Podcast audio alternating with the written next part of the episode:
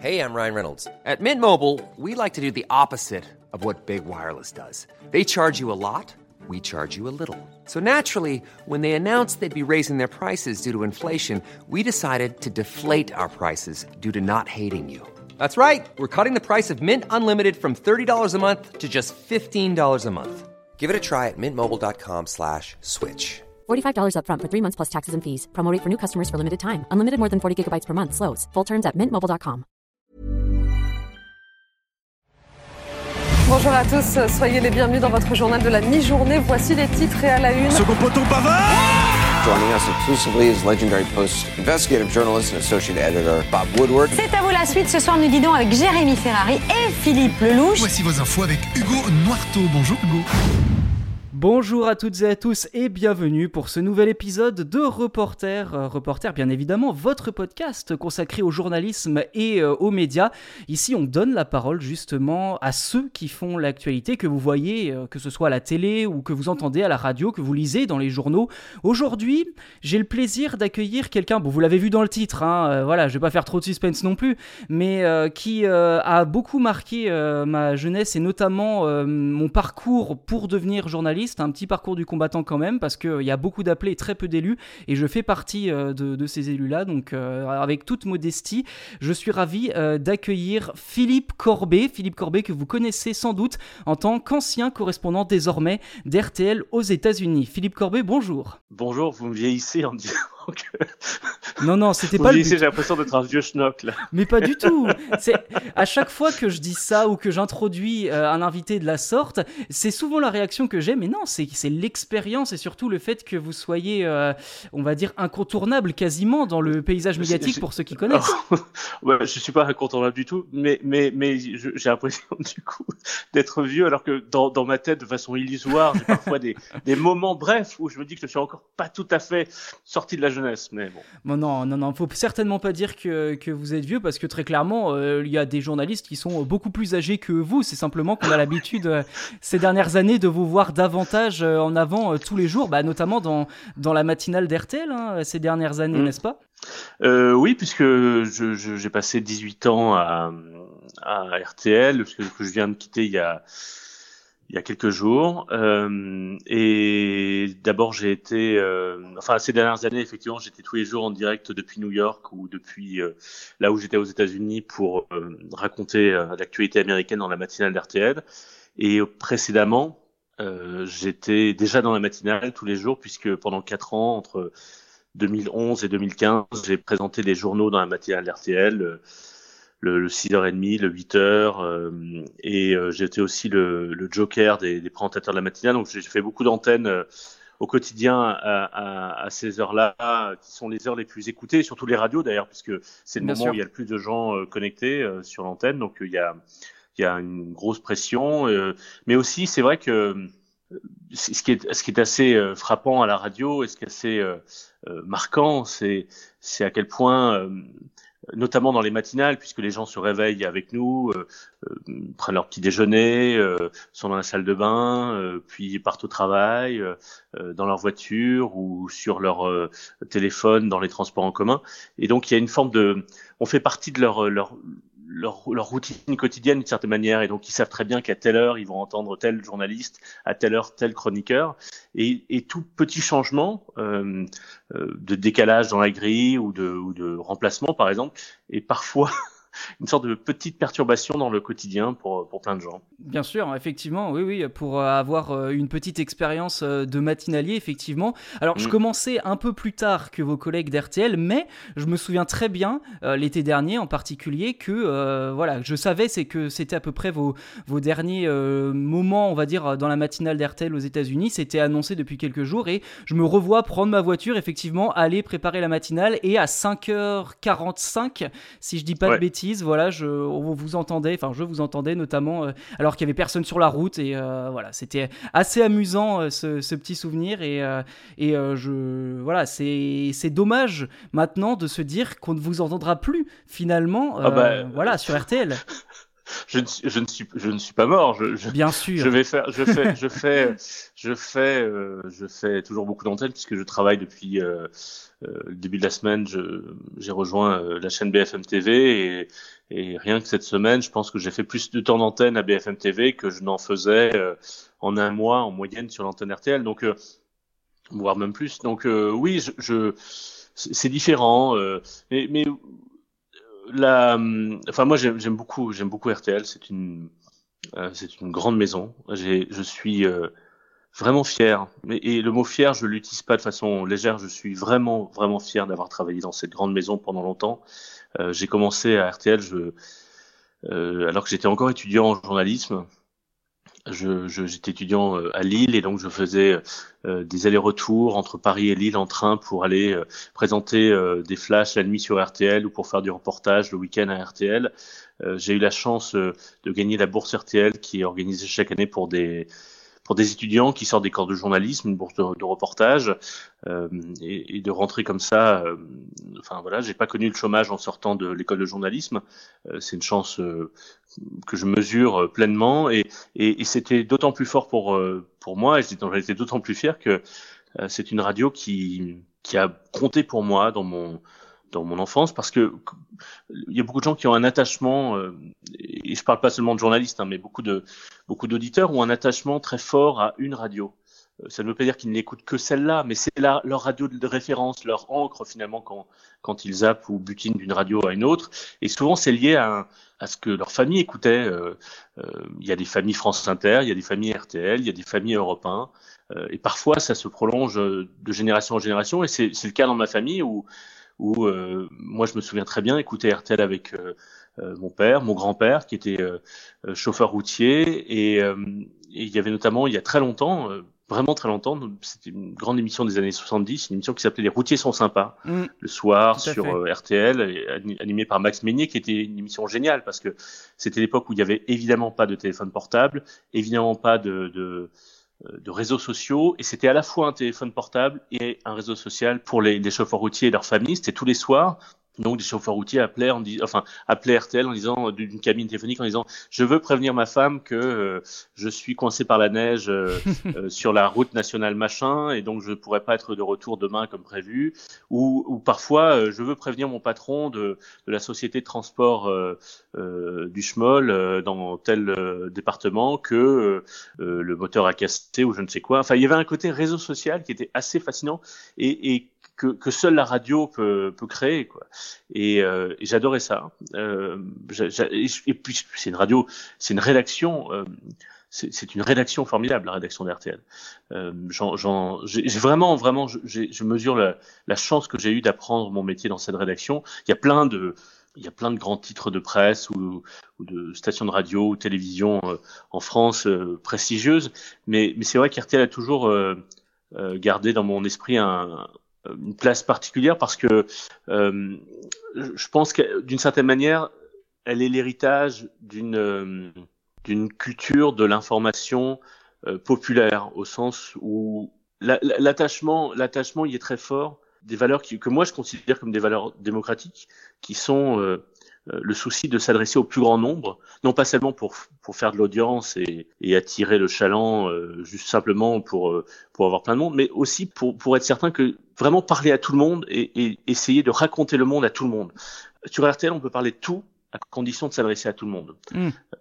Je ne critique pas ceux qui ont une audience plus restreinte et plus ciblée, mais je pense qu'il y a quelque chose de profondément démocratique dans l'idée de vouloir parler à la fois aux ouvriers, aux patrons, à la femme de ménage et aux professeurs d'université, aux jeunes et aux vieux, aux gens des villes, aux gens des campagnes. Oui. Ça peut paraître une banalité de le dire, mais dans une société de plus en plus fragmentée, cet effort-là, parce que c'est un effort de parler à tout le monde tout le temps, c'est vraiment difficile parfois, je peux le dire. Moi, j'ai essayé de raconter les États-Unis avec toutes les complexités que ça peut avoir, avec toujours le souci de m'adresser au plus grand nombre, y compris aux gens qui ne connaissaient pas les États-Unis et qui ne maîtrisaient pas des. Par exemple, je prenais soin de ne pas trop jargonner, pour vraiment que quelqu'un qui n'ait qu'une vision très générale des États-Unis puisse comprendre ce que je racontais. Eh bien, cet effort-là, je crois qu'il est important. D'autant plus important dans une société effectivement fracturée, fragmentée, où les réseaux sociaux notamment nous invitent à nous enfermer dans une bulle. C'est-à-dire que vous êtes sur Facebook, finalement vous lisez, l'algorithme de Facebook fait que vous allez lire des choses de gens qui sont plutôt d'accord avec vous. Oui. Et donc d'une certaine manière, chacun s'emballe dans sa propre bulle, dans son propre silo. Je ne sais pas combien de temps ça va durer, mais j'espère que ça durera longtemps, qu'il durera encore longtemps, de grands médias généralistes en France qui s'adresseront au plus grand nombre à tout moment. Et je dois dire que pour avoir vécu aux États-Unis pendant 5 ans et demi et d'avoir vu les dégâts que peuvent créer une fragmentation de la société et une fragmentation des médias, où le simple fait que les gens n'écoutent pas la même chose, qu'il y ait des sources d'informations distinctes pour les gens qui sont de gauche et de droite, les gens qui sont dans les villes et plutôt dans les campagnes. Et aux États-Unis, on peut, au fond, décrire le pays à travers les consommations de radio et télévision. Je mesure à quel point la France a la chance d'avoir évidemment un service public de grande qualité, Radio France, France Télévisions, mais aussi de grands médias généralistes privés. On peut citer, moi je travaille maintenant au groupe Next Radio TV, donc à BFM, RMC, mais aussi le groupe TF1, évidemment. On peut aussi citer, et il faut aussi citer des radios généralistes privées. Je pense à RTL, je pense à Europe 1. Je peux citer à nouveau RMC comme je viens de le faire, parce que au fond, ce modèle de radio généraliste privée, il est assez exceptionnel dans les grands pays comparables. C'est-à-dire que dans beaucoup de pays, que ce soit l'Allemagne, le Royaume-Uni, les États-Unis, vous avez des radios publiques qui essayent de faire un travail de service public. Vous avez des radios privées musicales. Vous avez des radios qui font du débat d'information, mais qui s'adressent souvent à des segments. Oui. Par exemple, aux États-Unis, vous avez des radios de talk, comme on dit là-bas, où on parle de l'actualité, mais qui sont marketés, je déteste utiliser les mots-clés, mais qui sont emballés, qui sont, conçus pour s'adresser à un public de droite ou à un public de gauche. Oui.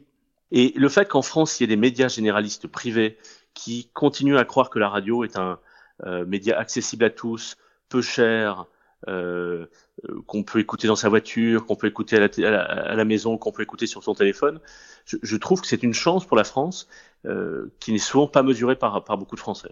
Effectivement, mais d'ailleurs, vous citiez tout à l'heure l'émission Les routiers sont sympas.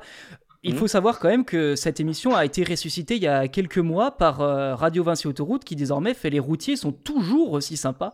Et du coup, pour ceux qui ne connaîtraient pas... Vous me l'apprenez. Ah ben voilà, je vous le dis, cette émission a été ressuscitée. Et désormais, c'est tous les soirs, hein, effectivement, ou le week-end, je ne sais plus, mais il me semble quand même que ça doit être tous les soirs. C'est très régulier, en tout cas. Et puis, vous parliez effectivement de RTL qui... plutôt des foyers qui ont une radio de référence. Personnellement, ouais. Mes grands-parents écoutaient effectivement RTL. Mon grand-père surtout était un très très grand fan d'RTL, alors que mon père a découvert, lui, RMC lors du retour en force d'RMC avec Jean-Jacques Bourdin, et je découle de cet héritage-là finalement, ce qui fait qu'aujourd'hui, effectivement, j'ai toujours RMC dans un coin de ma tête, mais vous savez où Jean-Jacques Bourdin a passé la plus grande partie, en tout cas la première moitié de sa carrière. C'est tout à fait, effectivement. Effectivement, il est à RTL, absolument. Mais voilà, les deux, effectivement, sont liés. Puis après, mon parcours a fait que j'ai fait un petit passage aussi à RTL2 à Niort. Donc, finalement, ce podcast fait des ponts entre pas mal de choses. Donc, c'est assez intéressant, enfin, en tout cas pour moi, de constater tout ça. Et je suis ravi de pouvoir le constater en votre compagnie. Mais finalement, si on discute aujourd'hui de tout ça, c'est aussi pour parler du thème, finalement, du grand thème de ce podcast, de cet épisode, qui est donc correspondant à l'étranger. Pour vous, c'était les États-Unis,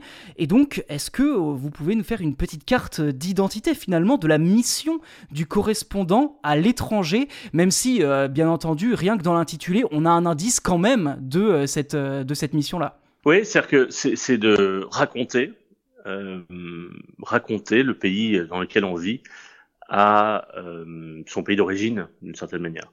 C'est-à-dire que c'est pas la même chose que d'être un envoyé spécial ou parce qu'un envoyé spécial, au fond, c'est l'idée de on envoie quelqu'un pour une raison spéciale, c'est un grand événement, on lui demande de travailler de façon intense pendant quelques jours ou quelques semaines dans un pays où il s'est passé quelque chose d'important, mais au fond, il revient chez lui après. D'être correspondant, c'est l'idée qu'on s'installe dans le pays. Et moi, je me suis installé dans le pays. Je vivais évidemment à plein temps aux États-Unis. Au fond, je revenais en France souvent une semaine l'hiver et 2 à 3 semaines l'été, mais c'était tout. Je vivais au milieu des Américains. Je me suis marié aux États-Unis. Je payais des impôts aux États-Unis. Au fond, j'étais immergé dans la vie américaine, au point d'ailleurs que je me rends compte maintenant que je suis rentré depuis à peu près un mois en France, au point que certains faits de société ou certaines évolutions de la France ou certains... Ou simplement ce qui fait partie de la conversation quotidienne des Français m'avait échappé, ou plutôt j'en avais pas mesuré la force des choses aussi simples. Je vais vous donner un exemple qui va vous faire sourire peut-être, mais je n'avais pas mesuré à quel point, par exemple, Kendji Girac était une grande célébrité en France. Ah, depuis quelques années, oui. Je savais qui il était, puisque il avait participé à The Voice avant que je ne parte aux États-Unis. Bien J'avais sûr. Fait une interview de lui dans la matinale RTL. Juste avant de partir, une interview, enfin c'était une émission avec Charles Aznavour où il était aussi invité, et je savais qui il était, mais comme je n'écoutais pas les radios musicales en France, comme je ne suivais plus beaucoup de comptes sociaux sur les réseaux sociaux, je suivais très peu ou quasiment pas de comptes français, eh bien en fait je n'avais pas mesuré avant de revenir ici à quel point Kendji Girac est une des plus grandes vedettes de France aujourd'hui, et c'est assez étrange de voir comment on peut passer à côté de des évolutions de son propre pays. Je vous donne cet exemple qui peut paraître un peu anecdotique, et en fait il ne l'est pas tout à fait, parce que ça veut dire que je me suis, même si je suivais l'actualité en France, je lisais, j'écoutais mon antenne, je lisais, j'essayais de lire autant que je pouvais des journaux français quand j'en avais l'occasion, mais on passe à côté de ce qui fait la conversation nationale. Et ça veut dire quoi? Ça veut dire qu'en fait, moi, je m'étais immergé dans la conversation nationale américaine. Et je peux vous parler, à l'inverse, de célébrités ou de d'auteurs ou de sportifs ou de personnalités qui m'ont intéressé ces dernières années, mais qui sont inconnues ou méconnues ou mal connues en France. Est-ce que vous pouvez donner des noms, justement? Qu'est-ce qui, finalement, au moment où vous êtes parti, faisait l'actualité, ou tout du moins était au centre de l'attention dans la discussion des Américains? Qu'est-ce que je pourrais trouver comme exemple? Je vais pas forcément choisir une personnalité ou une enfin quoi que. Je vais vous prendre un exemple qui est pas forcément une personnalité, mais lorsque George Floyd est mort, a été tué par un policier. En juin dernier, et que je suis parti couvrir les émeutes à Minneapolis, puis après les manifestations à Washington, à New York, enfin à Houston, enfin ça a été assez intense. J'étais un peu surpris par les échos que ça a eu en France, plutôt les conséquences, les vagues que ça a créé en France. Je parle pas de l'indignation autour de sa mort elle-même, mais plutôt quelques jours plus tard, il y a eu une polémique que j'ai trouvée stupéfiante en France autour de Autant en emporte le vent. Oui. C'est-à-dire que la chaîne HBO Max, qui est c'est pas une chaîne, c'est une plateforme HBO Max qui a été créée par Warner Brothers, qui est un grand studio d'Hollywood historique, pour concurrencer Netflix et Amazon Prime et Disney+. Donc Warner Brothers venait de créer cette plateforme et donc mettait en ligne des films dont les droits appartenaient à la Warner. Et donc avait mis en ligne ce film Autant en emporte le vent, grand film de l'histoire américaine, qui lui-même raconte une grande période très importante de l'histoire américaine, la guerre de sécession. Et au bout de quelques jours après la mise en ligne, et on était dans le contexte de George Floyd, HBO Max décide de retirer le film de la plateforme non pas pour le censurer et interdire Autant en emporte le vent, mais simplement pour ajouter une introduction brève de, 2-3 minutes, faite par je crois que c'était une historienne qui remettait, pour les téléspectateurs de 2020, remettait dans le contexte ce film qui datait de 1939, je crois. Bien sûr.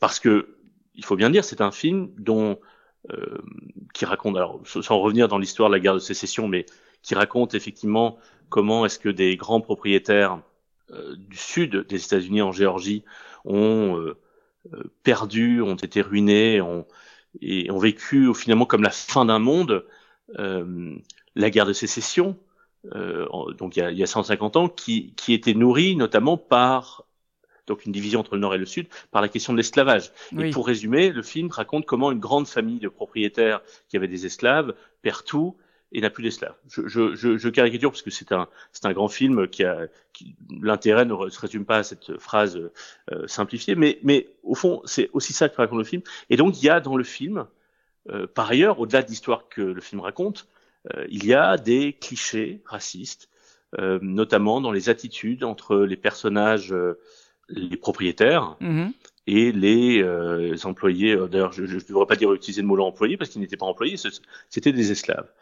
Et donc, d'une certaine manière, il y a deux niveaux de racisme, en tout cas deux niveaux de choses qui peuvent apparaître aux yeux de 2020 comme racistes.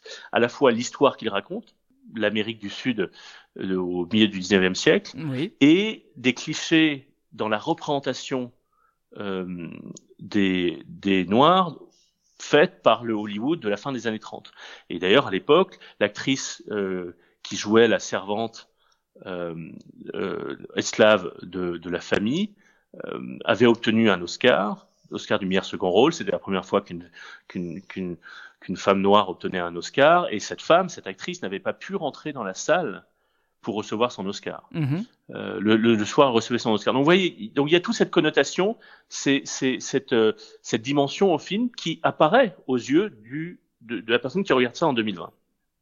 Et donc, ce qu'a voulu faire Warner, c'était de rajouter une introduction brève pour à la fois s'allier les qualités cinématographiques et l'intérêt cinématographique de ce film. C'est un immense film, et aussi permettre à ceux qui aujourd'hui ont 20 ans et regardent ce film en 2020 d'avoir quelques clés pour comprendre aussi le contexte à la fois du tournage du film et de l'histoire qu'il raconte. C'est au fond à peu près ce que ferait n'importe quelle maison d'édition en publiant un livre en livre de poche, fait une petite introduction de quelques pages, qu'on lit ou qu'on ne lit pas d'ailleurs, mais qui permet de comprendre le contexte dans lequel a été écrit, je ne sais pas, du côté de chez Swann, ou Mora Crédit, ou Notre-Dame de Paris, voilà.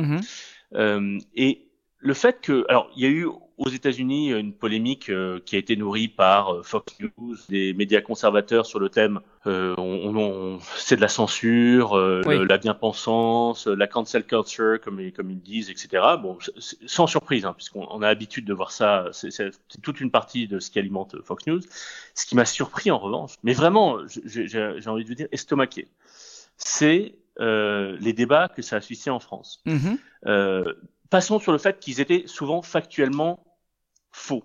C'est-à-dire que des gens sensés, et j'inclus dedans des journalistes sérieux, des parlementaires, de plusieurs bords d'ailleurs. C'est pas une histoire de droite ou de gauche, c'est de plusieurs bords.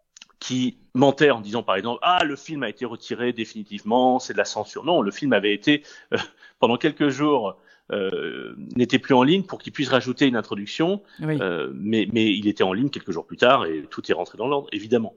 C'est ce qu'avait dit HBO dès le départ. Il y avait aussi et des débats sur le thème, au fond, ce sont les plateformes, c'est Hollywood qui censurent, on ne peut plus rien dire, regardez ce pays, on ne peut plus rien dire, et où on refuse, au fond, au nom de la bien-pensance actuelle et de la tyrannie des minorités, on ne pourrait plus montrer un grand film de l'histoire du cinéma. Mon Dieu, je veux absolument voir ce grand film qui est un chef-d'œuvre de l'histoire du cinéma. Et j'ai même entendu des gens, mais tout à fait sérieux, des intellectuels. Ce mot est peut-être un peu méchant, mais des gens qui se présentent en tout cas comme des intellectuels, des penseurs de gauche sur des émissions de télévision sérieuses, parler de stalinisme, dire au fond c'est comme Staline effaçait des gens des photos. D'accord. Okay. Et au fond ce débat m'exaspère, mais me rend triste sur ce pays. Je ne suis pas. C'était une plateforme qui n'existe pas en France. Oui, pas encore. Ce film était accessible partout. Il suffit de l'acheter sur Amazon on peut l'acheter. Bien sûr. HBO agissait juste en diffuseur, c'est-à-dire qu'on peut. Vous l'avez peut-être en VHS. Il y a des gens qui l'ont peut-être enregistré quand ils passaient au cinéma de minuit et qui l'ont en VHS. Ils peuvent le regarder. Ce film n'est absolument pas censuré. Et heureusement pas, parce que c'est un grand film et qui mérite d'être vu. Et en fait, là, je me suis dit, je ne comprends pas mon pays. je ne comprends pas comment est-ce que ce fait peut susciter une sorte de débat aussi médiocre en France. Ou en tout cas, un débat que moi, je trouvais assez médiocre. Et c'est là où, c'est l'un des exemples où je me suis dit, mais là, j'ai du mal à comprendre mon pays. Mais c'était aussi parce que, moi, je vivais aux États-Unis, et même avant de vivre aux États-Unis, depuis longtemps, je lis, j'aime ce pays, et je pense le connaître mieux que la plupart des Français. Et au fond, dans le contexte américain, puisque ça se passait aux États-Unis, cette histoire, dans le contexte américain, c'est tout à fait compréhensible pour plein de gens, y compris, et c'est pas encore une fois une histoire de droite ou de gauche, je connais plein de gens conservateurs, y compris des gens qui votent pour Donald Trump, qui comprennent et qui sont tout à fait d'accord et qui jugent important que dans le contexte de 2020, eh bien, les États-Unis portent un regard parfois critique et en tout cas sachent interpréter les restes du racisme qui ont perduré après la fin de l'esclavage, jusque donc à la fin des années 30. Juste pour souligner des aspects qui aujourd'hui nous sautent aux yeux. Et ça, vivre aux États-Unis me permettait de me minimiser le scandale que d'autres en France, qui pour d'autres en France apparaissait tout à fait spectaculaire, majeur et une menace pour la démocratie et la liberté d'expression et Dieu sait quoi d'autre. Voilà, je vous donne un exemple de décalage où à la fois je suis pleinement français et fier de mon pays et de ses valeurs, et en même temps, parfois, j'ai du mal à comprendre l'intensité de ces polémiques de ce qu'on appelle aux États-Unis des guerres culturelles, des culture wars. Ouais. Et ce qui m'agace, en fait, et là, ça m'agace vraiment, c'est que la France nourrisse ses propres débats sur la diversité, la représentation de minorité, c'est son droit et c'est probablement nécessaire parfois. Oui. Mais ce qui m'agace, c'est quand la France s'excite, mais des gens qui s'agitent sur leur petite chaise dans les plateaux de télévision à propos de faits qui se passent dans un pays différent, les États-Unis, qui est un pays infiniment plus...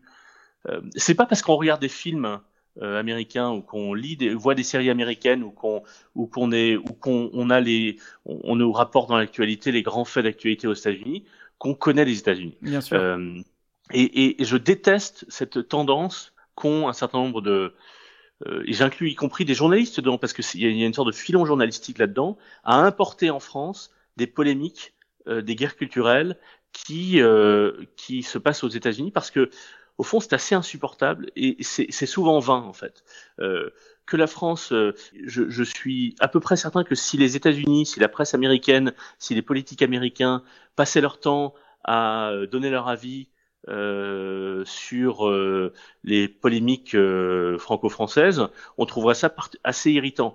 Heureusement, les États-Unis se moquent à peu près de ce que dit la France, mais je trouve ça tellement vain, vu les États-Unis, je trouvais ça tellement vain, ce genre de débat en France, parfois irrationnel, parce que, encore une fois, c'était des gens de grande qualité, souvent des gens de grande qualité qui tenaient des propos qui me semblaient tout à fait grotesque, quoi. Enfin, parler de stalinisme parce qu'on rajoute une introduction pour mettre en contexte une grande œuvre de cinéma, c'est quand même ridicule.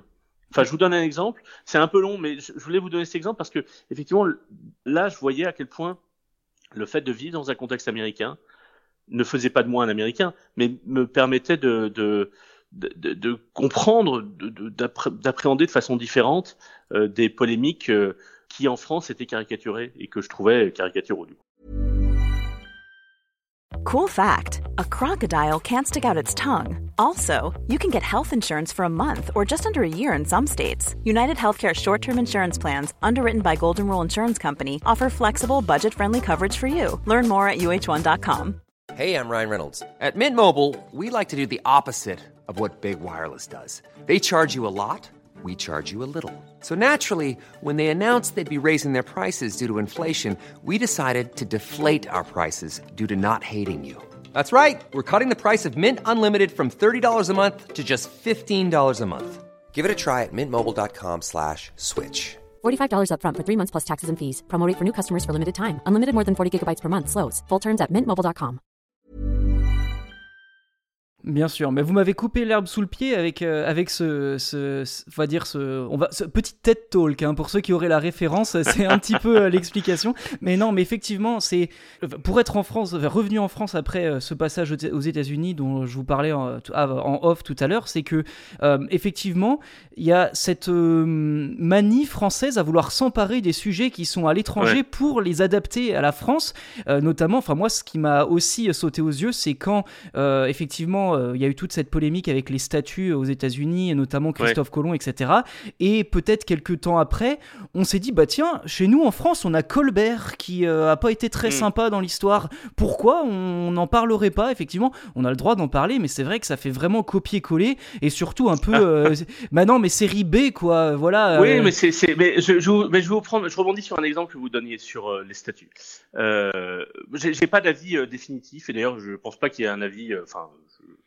J'empêche à personne d'avoir un avis général sur ces statues, mais je me dis pas il faut que toutes les statues restent là où elles sont, ou je me dis pas qu'il faut que toutes les statues problématiques soient enlevées.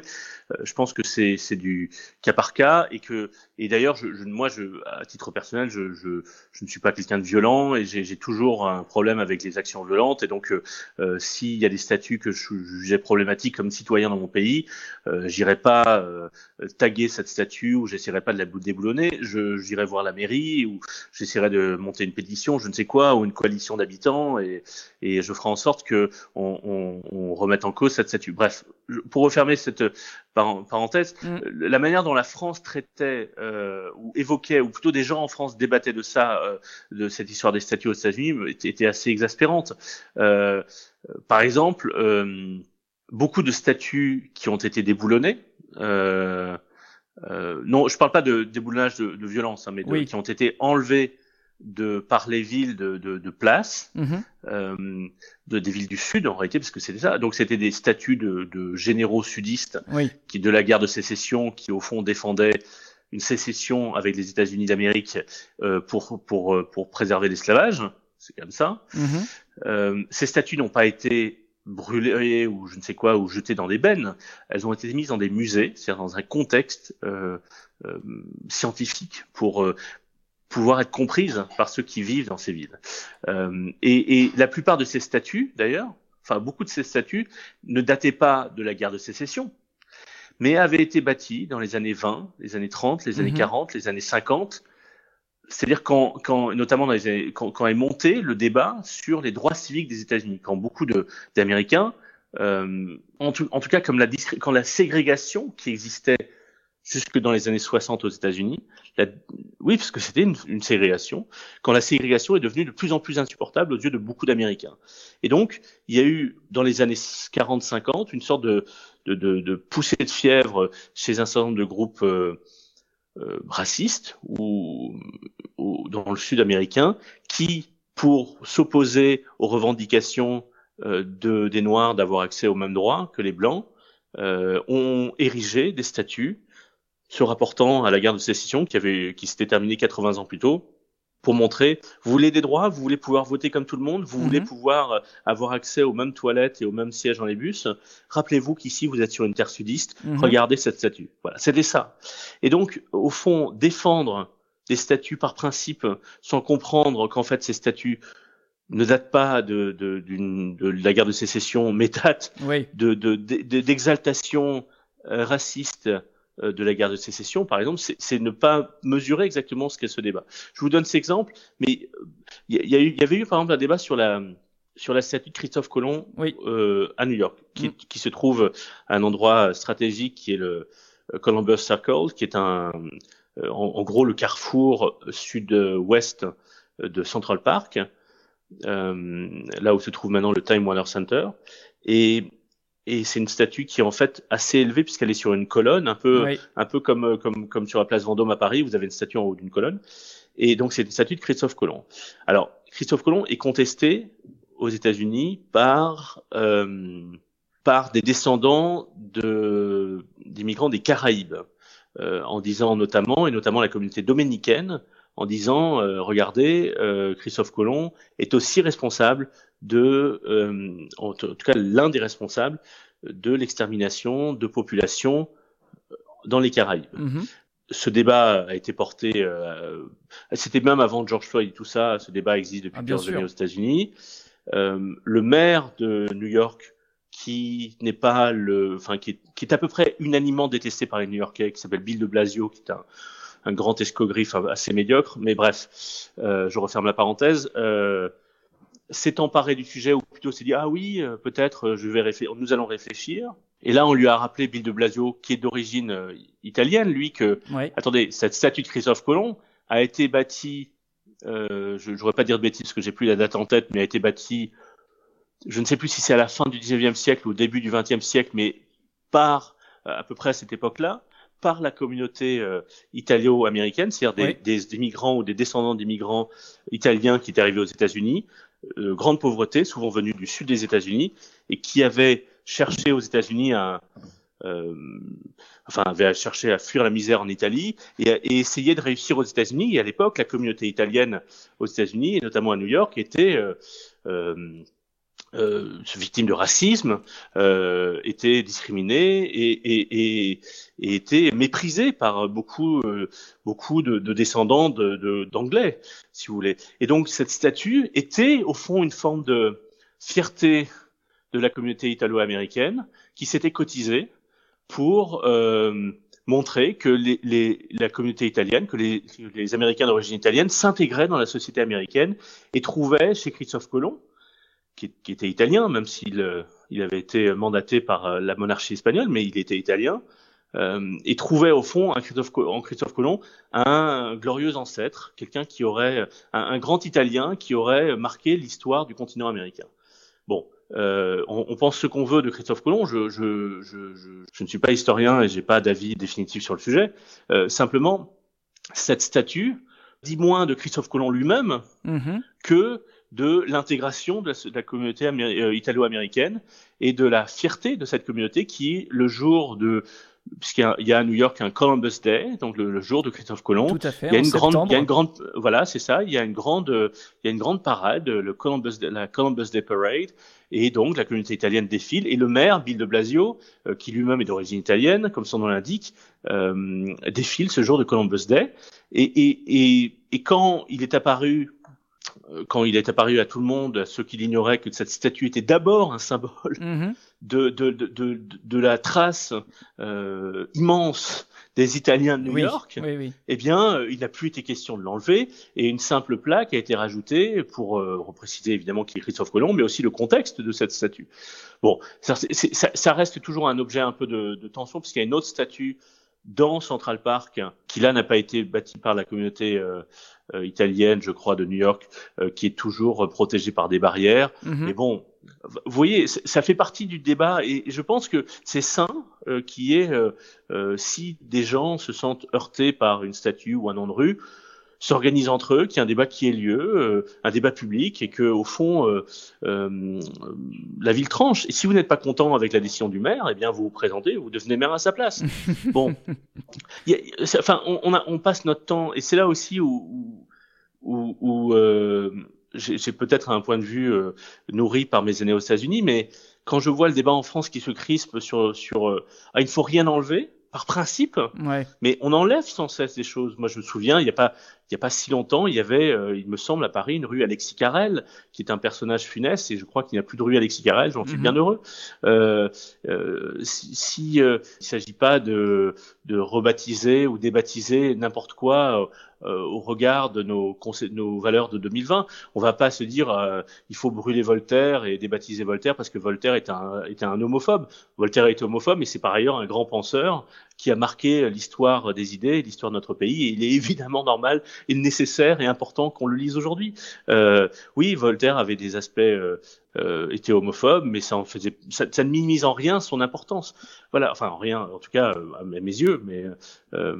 Mais ce que je veux dire, c'est que cette complexité de la société américaine, parce que c'est une société complexe, malgré les caricatures qui peuvent être faites, je pense que vivre aux États-Unis m'a incité à la prudence, parce que je pense que les nuances et les nuances d'une société, d'un corps social, si vous voulez, qui sont essentielles aux États-Unis, sont parfois minimisée ou mal comprise en France.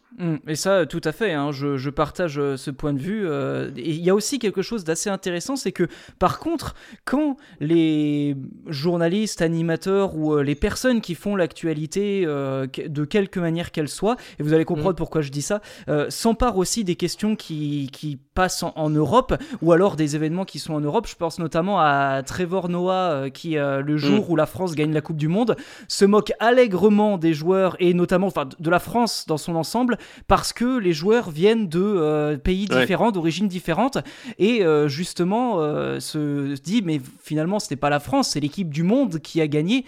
Oui, mais quand Trevor Noah dit ça, il y a aussi le fait de pouvoir regarder l'Amérique dans le blanc des yeux et de lui dire, mais notre pays aussi, finalement, et comme ça. Donc c'est assez étonnant de voir aussi parfois que l'inverse pourquoi arrive. Est-ce que, à votre avis, finalement, il a du mal à comprendre les conceptions françaises dans le sujet parce qu'il est américain? Je sais pas, mais ce que j'avais l'impression, c'est que au moment précis où j'ai vu passer ça, j'avais vraiment l'impression que c'était la France se réjouit d'avoir gagné la Coupe du Monde parce que tout le monde est français, mais en même temps on nous impute une certaine part de on va dire racisme sous-jacent entre guillemets quand ça va pas, si vous voyez ce que je veux dire. Dans mon souvenir, mais enfin je j'ai pas, il faudrait que je revérifie, mais dans mon souvenir ce qu'il mettait en avant, c'était notamment le nombre de joueurs de l'équipe de France de football qui étaient d'origine africaine. Bien sûr, il y a ça. Et donc c'était moins une question de couleur qu'une question d'origine du continent africain. Et je souligne ça parce que dans cette histoire, et j'ai pas, je comprends tout à fait que les Français soient scandalisés, et je me souviens d'ailleurs que l'ambassadeur de France, Gérard Haro, lui avait répondu tout ça, et je pense que c'était important que l'ambassadeur de France réponde à Trevor Noah. Trevor Noah n'est pas américain. Trevor Noah est sud-africain. C'est un immigrant aux États-Unis. Et moi, il me semble, je me trompe peut-être, j'en ai pas parlé avec lui, mais il me semble que dans cette séquence, il parlait davantage en sud-africain, immigré aux États-Unis, à un public américain, qu'en américain. Et sans partager son point de vue sur parce qu'effectivement il le faisait dans une forme de satire, et donc la satire c'est forcément une forme de caricature. Enfin c'est souvent une forme de caricature, et c'était un peu caricatural ce qu'il disait. Mais voilà un exemple où, vu de France, on se dit mon Dieu, c'est un présentateur télévision américain qui plaque ses conceptions américaines sur la France. Or, il n'est pas américain, il est sud-africain, nourri lui-même du fait qu'il est, il a une mère, si je me trompe pas, il a une mère noire et un père blanc. Et dans l'histoire de l'Afrique du Sud, pour quelqu'un qui est né dans les années 80, avoir une mère noire et un père blanc dans l'Afrique du Sud de l'apartheid, c'était très particulier. Il a écrit un livre à ce sujet. Il parle à un public américain, mais de se dire que, au fond, parce qu'il est noir et qu'il parle sur une télévision américaine, il développe des conceptions, je ne sais quoi, qui seraient celles de militants noirs américains, c'est caricatural. D'ailleurs, d'une certaine manière, c'est très français de se dire, parce qu'il est noir et parce qu'il parle sur une télévision américaine, au fond, ils pensent tous la même chose. C'est le définir d'une certaine manière par sa couleur de peau. Non, il parlait en sud-africain, sud-africain métis. Par exemple, quand on vit aux États-Unis, moi, ça m'est arrivé dans des émissions pour des antennes françaises ou des émissions de télévision en France, d'essayer d'exposer un peu cette nuance, mais c'est parfois compliqué. Être noir dans la banlieue d'Atlanta, par exemple, qui est une grande ville américaine de Géorgie dans le sud, c'est pas forcément avoir la même expérience du racisme que être noir à New York ou à Chicago, et encore moins à Los Angeles, qui sont des villes où sont arrivés ces dernières décennies des Noirs qui fuyaient le Sud et des discriminations et la ségrégation dans le Sud. Mais l'essentiel, enfin, la partie des États-Unis où il y a la plus forte proportion de population noire, c'est bien ce qu'on appelle le Sud, c'est-à-dire le quart, en gros, le quart sud-est des États-Unis, sans la Floride. Mais ce qu'on appelle le Sud aux États-Unis, c'est là où il y a la plus forte proportion d'habitants noirs dans la population, parce que tout bêtement, géographiquement, c'est là où sont arrivés leurs ancêtres esclaves d'Afrique. Bien sûr. Vous allez à Charleston en Caroline du Sud, la Caroline du Sud, c'est l'État ou l'un des États où, oui, c'est l'un des États où il y a la plus forte proportion de population noire, c'est environ autour de 30%. 80% des descendants d'esclaves aux États-Unis ont un ancêtre qui est arrivé dans le port de Charleston, qui est une petite ville. 80%. Donc, les ancêtres de Michelle Obama sont arrivés à Charleston. Ses grands-parents sont nés autour de Charleston et se sont ont ensuite décidé de partir justement cette ségrégation et cette misère dans le sud pour trouver du travail dans le nord à Chicago, qui est à des milliers de kilomètres de là, et construire une nouvelle vie. Et si Michelle Obama est devenue cette femme confiante, forte, qui a fait des études brillantes, grande avocate, avant même, sans même parler du fait qu'elle était l'épouse du président, mais c'est en soi, avant même, sans Barack Obama, c'est déjà une femme impressionnante. C'est aussi lié au fait que elle a grandi dans une ville qui n'était pas une ville misérable du Sud. Et donc, au fond, résumer les Noirs américains à une seule et même catégorie de la population en les résumant à leur couleur de peau, par exemple, c'est absolument absurde. Aujourd'hui, il y a aussi aux États-Unis, par exemple, des gens, et c'est le cas, et ça va être le cas, et c'est très important, du fait qu'il va y avoir pour la première fois une vice-présidente, une vice-présidente, déjà une femme. Et c'est important de noter que oui, elle est noire, oui, elle est métisse, puisqu'en fait sa mère était indienne et son père est d'origine est né en Jamaïque. C'est important de noter que, par exemple, comme fille d'un immigrant jamaïcain des Caraïbes qui avait donc grandi dans ce qui était une possession britannique, elle n'a pas la même expérience de ce que Aimé Césaire appellerait sa négritude, c'est-à-dire son identité noire n'est pas la même que quelqu'un qui vivrait dans le Mississippi, dans le sud des États-Unis, ou quelqu'un qui, comme Michelle Obama, aurait vu ses ancêtres fuir le sud pour habiter dans une ville du nord. Enfin, il y a des exemples de nuances et de diversité de la société américaine qui sont difficilement compréhensibles par les... C'est pas qu'elles sont difficilement compréhensibles par les Français, c'est que les Français ne soient pas au fait des nuances de l'identité ou des identités américaines. Moi, je leur reproche pas du tout.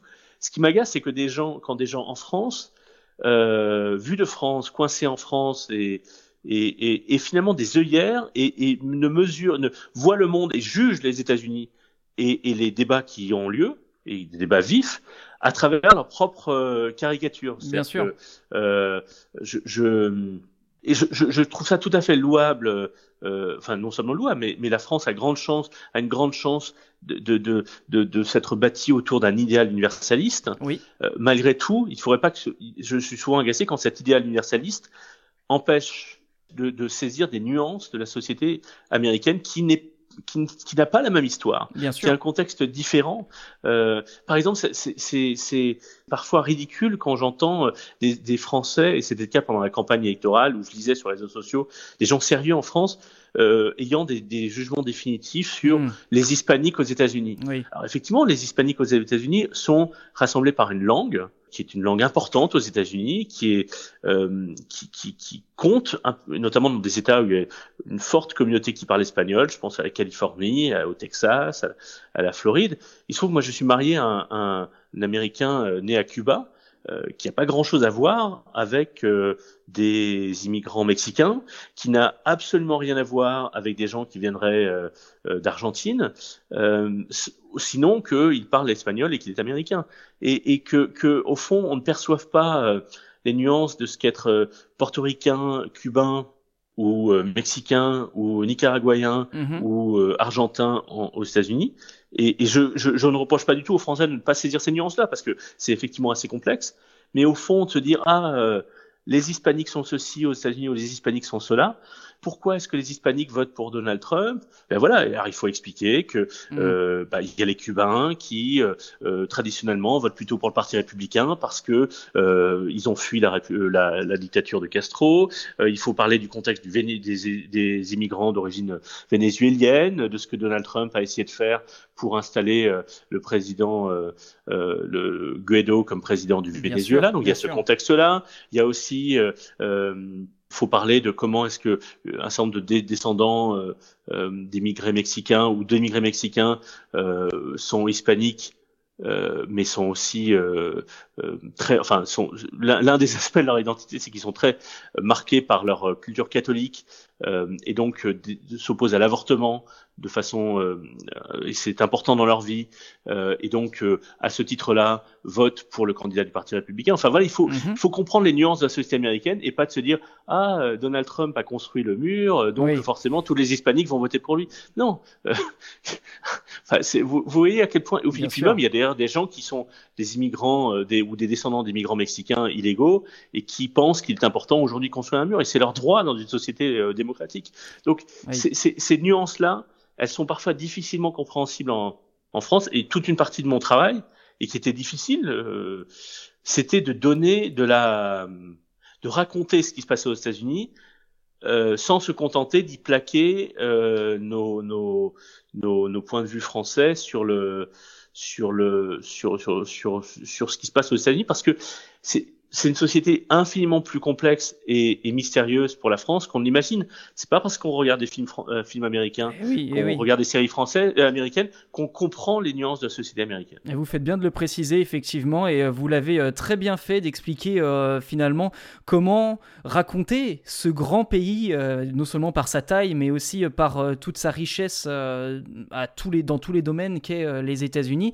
Mais pour refermer cette petite parenthèse sur Trevor Noah que j'ai ouverte, c'était simplement pour dire que dans ce moment de communion entre Français, quand j'ai vu passer ça, parce que je continuais, enfin j'étais rentré en France, mais je m'intéressais. Bien sûr. Eh ben, de voir ça, j'avais le sentiment que c'était essayer de dire oui, mais cette victoire-là n'est pas légitime parce que tel ou tel point, etc., qui ensuite était développé. Et je trouvais ça dommage dans le contexte, alors que finalement c'était un moment de communion qui aurait dû être célébré. Ou tout du moins, même si les Américains s'en fichaient un peu, éviter d'être, on va dire, dénaturés, tels que, ou pour certains en tout cas, tels qu'ils l'ont ressenti. C'était simplement ça. Je comprends. Non, je vous mettais pas en cause du tout. Hein, c'était juste pour. Il y a pas de souci. C'est juste que c'était un exemple où les choses finalement sont plus. La société américaine est plus complexe et plus diverse, et c'était à la fois tout l'intérêt et toute la difficulté de mon travail, c'est que effectivement, mais sans même parler de ces questions de diversité qui semblent. Enfin, je lis parfois dans la presse française à quel point les Américains sont obsédés par les questions d'identité. Mais moi, je trouve que les Français sont justement. Oui. Ça m'étonne qu'ils soient aussi obsédés par les questions d'identité des identités aux États-Unis. Mais bref. Mais être américain lambda et vivre en Californie ou en Floride ou au Texas ou dans l'Illinois. Les distinctions sont parfois plus grandes que entre la Bretagne et la Corse ou Paris et Toulouse. C'est un pays plus vaste, plus complexe, qui a un rapport à la nature qui est différent, par exemple à l'espace, à la géographie. Et donc ça influe des questions importantes de notre temps. Par exemple, la question de l'environnement, ça n'est pas si surprenant que cela que des gens qui vivent dans un pays vaste aux ressources naturelles importantes, mais un pays jeune, où toute une partie des terres sont d'une certaine manière non seulement inexploitées, mais hostiles, ce qui n'est plus le cas de terres en France, en tout cas en France métropolitaine. Quand vous vivez en Alaska, dans le Montana ou dans le Wyoming, toute une partie de la nature est vraiment hostile. Et donc le rapport à la biodiversité est différent. C'est pas pour juger, c'est pas pour dire qu'ils ont raison de nier le dérèglement climatique, c'est pas du tout ça, mais simplement dire les Américains sont tellement cons que ils ne se rendent pas compte qu'il y a un dérèglement climatique. Non, c'est que l'expérience des individus, l'histoire des pays, le rapport à la géographie, tout cela influe aussi dans dans les débats publics, et ça c'est parfois mal perçu en France, où au fond on imagine que les États-Unis ne sont que sont des gens plus simples qu'il n'y paraît, alors qu'au fond, ils sont infiniment plus complexes qu'on ne peut le penser. Bien sûr. Et effectivement, je vois le chrono qui tourne. Alors là, effectivement, sur mon cadran, on a dépassé l'heure de discussion, mais dans la version finale que nos auditeurs écoutent en ce moment même, c'est évidemment un peu plus court. Cet épisode, je le crois, a été une formidable introduction pour essayer de comprendre vraiment comment fonctionnent les États-Unis et du coup, comment vous avez travaillé pour raconter les États-Unis sur les antennes d'RTL pendant ces quelques années de correspondants à l'étranger. Je suis pas sûr par rapport aux contraintes de temps qu'on ait le temps de développer davantage le travail aux États-Unis. Vous m'avez fait part de vos contraintes, effectivement, et c'est tout à fait normal. Donc, ce que je peux vous proposer, c'est que on reprenne cette discussion sur votre travail aux États-Unis pour en faire un deuxième épisode et ensuite peut-être même aussi un troisième par rapport à vos nouvelles fonctions ensuite à BFM TV. Qu'en pensez-vous ? Vous êtes un négociateur. Là. Alors, je vais vous proposer quelque chose. On fera un deuxième épisode où je parlerai à la fois des États-Unis, ce que je faisais aux États-Unis pour RTL, et peut-être de mes débuts à BFM TV. Je ferai ça, mais il faut laissez-moi un peu de temps avant que j'atterrisse, que je comprenne ce que je fais à BFM TV. Ok, il n'y a pas de souci. On peut faire ça. En tout cas, ce qu'on peut déjà annoncer, c'est qu'il y aura une partie 2 pour pouvoir développer un peu davantage votre travail à la fois aux États-Unis, mais désormais aussi sur l'onde, les antennes de BFM TV. On vous voit d'ailleurs à l'écran ces derniers temps ? Oui, parce que malheureusement, parce qu'il faut que je perde du poids, c'est horrible. Après 5 ans et demi aux États-Unis, il faut que je perde du poids. Donc oui, on me voit, ouais, c'est terrible. Non, mais bon, pas je dire me ça. Dis que c'est pas très grave. C'est pas très grave. Mais écoutez, Philippe Corbé, merci infiniment d'avoir pu échanger sur tous ces sujets. Et comme on vient de l'annoncer, on se retrouve d'ici peu pour poursuivre la discussion autour de tout ça. Dans quelques temps, parce qu'il faut que j'ai des choses à vous raconter sur ce que je fais aujourd'hui. Je n'ai pas forcément assez de recul. Dans quelques temps, on fera ça, promis. Bien sûr, non, mais avec plaisir. Mais par rapport au calendrier de diffusion, à partir du moment où nos auditeurs écoutent de ça, je pense pas que ce soit si éloigné de ça non plus dans le temps qu'il n'y paraît. Une chose est sûre, Philippe, merci infiniment d'avoir pris quasiment plus d'une heure, plus d'une heure tout simplement, désormais pour avoir discuté de tout ça avec moi. Et puis, qu'est-ce qu'on peut vous souhaiter pour la suite ? Pour moi, pas grand-chose, que tout va bien dans ma vie, mais j'aimerais que la France... que mon pays, que j'aime, tire les leçons de ce que j'ai pu observer dans le pays où j'ai vécu pendant 5 ans et demi, les États-Unis, et comprendre que la vérité, la démocratie, l'écoute, la liberté sont des valeurs qui sont fragiles et qu'il faut défendre même quand elle semble évidente. Effectivement, et puis on a aussi coutume dans cette émission, dans ce podcast, d'aussi donner des conseils et que mon invité donne plutôt des conseils ou une sorte de blueprint, comme disent les Anglais, un chemin peut-être tout tracé, qui sait, pour évoluer et peut-être accéder au monde du journalisme, ce qu'on fera bien entendu dans le prochain épisode.